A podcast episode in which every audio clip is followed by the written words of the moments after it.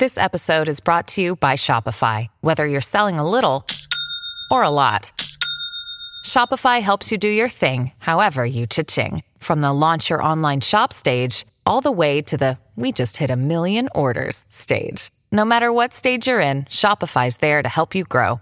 Sign up for a $1 per month trial period at shopify.com slash special offer, all lowercase. That's shopify.com slash special offer. Daily Cogito. Svegliarsi per pensare oppure pensare per svegliarsi. Ogni mattina, dal lunedì al venerdì, con Ric Dufer.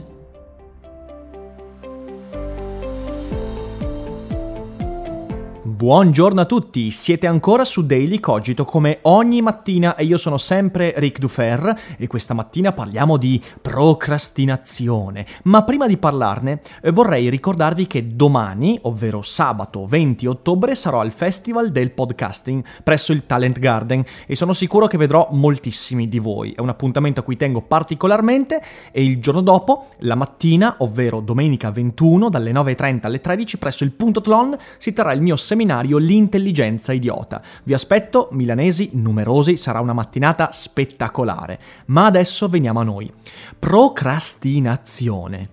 Questa parola è una parola maledetta, è una parola che viene stigmatizzata, è una parola eretica. Il procrastinatore è sempre colui che sbaglia. Procrastinare è una colpa. Chi procrastina deve essere condannato. E invece le cose non sono così semplici. Perché dico questo? Beh, Teniamo presente che viviamo in una società che ci chiama sempre ad agire. È una cosa di cui ho parlato proprio venerdì scorso, quando eh, ho discusso di Seneca e del tempo e del riuscire a fare della nostra vita ciò che vogliamo e in questo modo domare in qualche modo lo scorrere del tempo. Ecco, questo argomento è molto collegato perché? Perché intorno a noi c'è un ambiente che ci chiama a essere agiti dal tempo, c'è un ambiente che ci impone di avere l'agenda piena. Quando abbiamo l'agenda piena, non abbiamo la possibilità né di riflettere sulla nostra vita, né di fermarci e, e chiederci semplicemente ma cosa sto facendo della mia vita, non abbiamo tempo per il santo ozium, cioè il fatto di prendersi del tempo per non fare nulla e non abbiamo neanche il tempo per procrastinare. Partiamo dal presupposto che io sono una persona che distinto odia la procrastinazione, perché quando procrastino sento di star facendo qualcosa di sbagliato, ma poi mi rendo conto di quanto questa cosa non sia così netta, cioè ovviamente la procrastinazione, intesa come rimandare per settimane, mesi un impegno, è qualcosa che ci danneggia e ci mancherebbe, ma la procrastinazione è anche, quando non diventa un vizio, un segnale che il nostro corpo e la nostra mente ci danno affinché ci prendiamo il tempo necessario per fare una determinata azione. Prendiamo la scrittura, per esempio.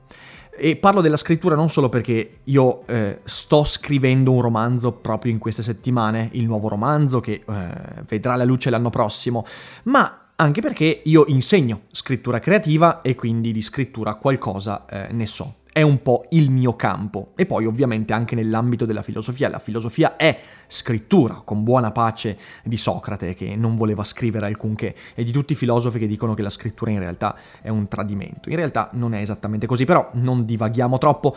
Eh, prendiamo la scrittura, dicevo. Se io sto scrivendo qualcosa, sto scrivendo un romanzo, una serie di racconti, delle poesie o anche un saggio, può capitare che dei determinati eventi della mia vita mi portino a dover rimandare la scrittura di qualcosa. Quando ho iniziato a scrivere l'elogio dell'idiozia, questa cosa era molto forte. Ho procrastinato per settimane l'inizio, il secondo capitolo, ho procrastinato i momenti che mi ero prefissato come punti focali per la stesura del libro. E sapete qual è la cosa che ho concluso da quella procrastinazione? Che è stato bene aver procrastinato. Perché? Perché in quel momento quello che io sto chiamando procrastinazione non era nient'altro che la mia mente che mi avvisava in qualche modo che non era il momento giusto. E per fortuna ho rimandato, procrastinato non di troppo, di un paio di mesi. Perché se mi fossi intestardito e avessi, nonostante questa mancanza di ispirazione, parole, idee, concetti, ordine mentale, se avessi comunque cominciato a scrivere, forse il mio libro sarebbe venuto fuori una schifezza, o comunque non sarebbe venuto fuori quel bel libro che in realtà poi è venuto fuori. Ecco, questo è molto importante da tenere a mente perché il nostro corpo e la nostra mente ci danno dei segnali importanti che molto spesso non si accordano con i programmi che razionalmente ci siamo posti. E quei segnali importanti possono anche manifestarsi nella necessità, nella sensazione di dover rimandare, allungare i tempi, aspettare, attendere, perché? Perché effettivamente le idee noi non le possiamo programmare. Un'idea, e sto parlando sempre della scrittura, ma questo può essere applicato un po' a tutti i campi del sapere, in cui mettiamo in piedi delle idee, in cui usiamo la testa per fare qualcosa, le idee hanno un loro tempo di maturazione. E se io razionalmente mi sono posto l'obiettivo di dover finire la scrittura di questo libro a dicembre, ma le idee non sono mature, l'ispirazione non è arrivata al punto necessario e in qualche modo mi sto arenando nel tentativo di programmare la scrittura, può accadere che l'unica vera considerazione da fare sia la seguente, ovvero non è il tempo adatto, non è ora. Non oggi, direbbero alcuni. Non è questo il giorno in cui scriverò questo libro, questo racconto, questa poesia, in cui dirò queste parole. Ecco, eh, in questo senso la procrastinazione non è quella roba demoniaca. C'è un famosissimo eh, video, un famosissima, una famosissima TED Talk in cui proprio se digitate procrastination vi viene fuori quel video che è uno dei più visti nella storia di TED, in cui eh, la procrastinazione è rappresentata da questa, eh, come se il nostro cervello fosse una nave e ci fosse l'io razionale che a un certo punto eh, lascia il comando della nave a una scimmia, a una scimmia completamente irrazionale, fuori di testa, che eh, prende il comando e ci manda a sbattere, ci manda alla deriva. Ecco, io sono in totale disaccordo con quel TED Talk perché la procrastinazione non è una scimmia irrazionale che prende il comando del nostro cervello e ci manda alla deriva. Lo può diventare, cioè lo può diventare quando in realtà mi faccio, mi abituo all'inerzia, mi abituo alla passività, mi abituo al fatto che procrastinare sia normale, sia la regola. E questo non deve avvenire. La regola rimane comunque esprimere, scrivere, produrre, ma devo anche avere l'accortezza di accorgermi quando non mi sto abituando alla procrastinazione, ma procrastinare diventa una necessità perché l'idea che voglio esprimere, la pagina che voglio scrivere, il podcast che voglio produrre, il video che voglio girare, non è ancora maturo, non è arrivato al punto in cui possa davvero eh, uscire come qualcosa di cui andare orgogliosi. E in quel momento se io chiudo la porta alla procrastinazione e la determino come la scimmia che ci manda alla deriva, eh, quindi questo, questo demonio che prende il comando del mio cervello e mi travia terribilmente, se io mi convinco di questo e comincio a mettermi al lavoro contro voglia, contro ispirazione, senza energie, senza stimoli, allora state pur certi che produrrò una schifezza. E quindi il senso di questo podcast è rivolto a tutti i procrastinatori, siate procrastinatori in maniera programmata, cioè dobbiamo essere consapevoli del fatto che alle volte il ritmo che ci imponiamo razionalmente non è il ritmo che il nostro corpo, la nostra mente, le nostre idee possono seguire. Perché? Perché le idee, i lavori, i prodotti culturali, creativi, qualsiasi cosa ha bisogno di tempo per venire elaborata. E procrastinare a un certo punto può diventare necessario per non soccombere e soccombendo produrre schifezze. Questo io me lo ripeto sempre, ogni giorno, al punto che credo di aver trovato un giusto equilibrio fra il rimando e la programmazione serrata. Avete sentito un paio di giorni fa il podcast in cui ho detto non ho niente da dire, Ed è accaduto un po' quella cosa lì, è accaduto il fatto che mi sono accorto che a un certo punto mi ero messo a fare delle cose, ma quelle cose non erano, non avevano avuto il giusto tempo per maturare. E quindi ho dovuto rimandarle, ho dovuto procrastinare. E quel pomeriggio me lo sono preso quasi libero, mi sono letto delle cose, ho giocato e mi sono riposato. Ovviamente questo avviene un pomeriggio e non il giorno seguente, perché quel pomeriggio deve servirmi per anche trarre nuove ispirazioni, nuove idee.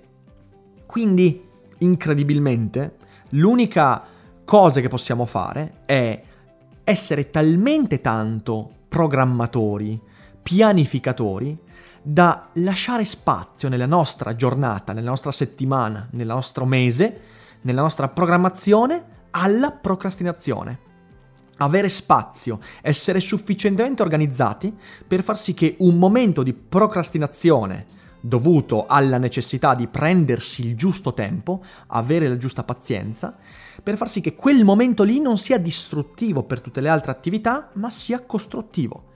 E io credo che questo sia l'equilibrio che ogni giorno cerco di trovare. La procrastinazione non è una malattia mentale. Se qualcuno procrastina non deve prendersi degli psicofarmaci. La procrastinazione non è un disturbo, non è deficit di attenzione. La procrastinazione non è odiarsi. La procrastinazione non è tutte le cose negative che oggigiorno si sentono sulla procrastinazione. Non è così. È così quando diventa un vizio, ma quando è un evento che mi dà un segnale, un evento che il mio corpo, la mia mente mi lancia per dirmi ok che hai programmato tutto, ma adesso fermati un secondo, rifletti, riposati, rimanda, quella lì è una buona procrastinazione che mi permetterà domani di migliorare quello che sto facendo.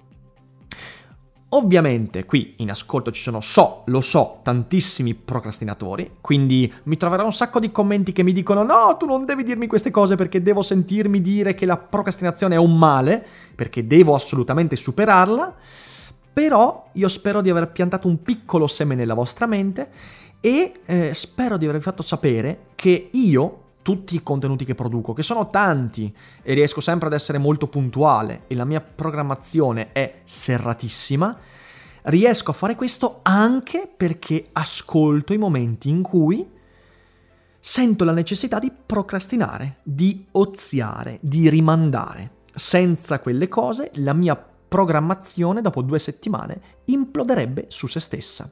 Ditemi con un commento cosa ne pensate. Io spero che questa settimana di Daily Cogito vi sia piaciuta, vi abbia dato tanti spunti interpretativi e vi ringrazio tantissimo per tutto l'affetto, tutti, eh, tu, tutte le condivisioni, tutti i commenti, tutti i messaggi che ricevo, che sono meravigliosi. Posso dirvi con tranquillità che Daily Cogito ci accompagnerà per tantissimo tempo perché mi sto divertendo ed è un bellissimo progetto. Voi continuate a diffonderlo e a far sapere alle persone che più cose sappiamo e più domande ci facciamo.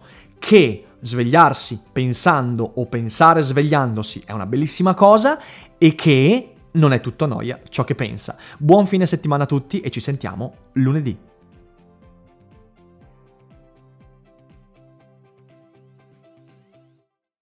I'm Sandra, and I'm just the professional your small business was looking for. But you didn't hire me because you didn't use LinkedIn jobs. LinkedIn has professionals you can't find anywhere else, including those who aren't actively looking for a new job but might be open to the perfect role, like me.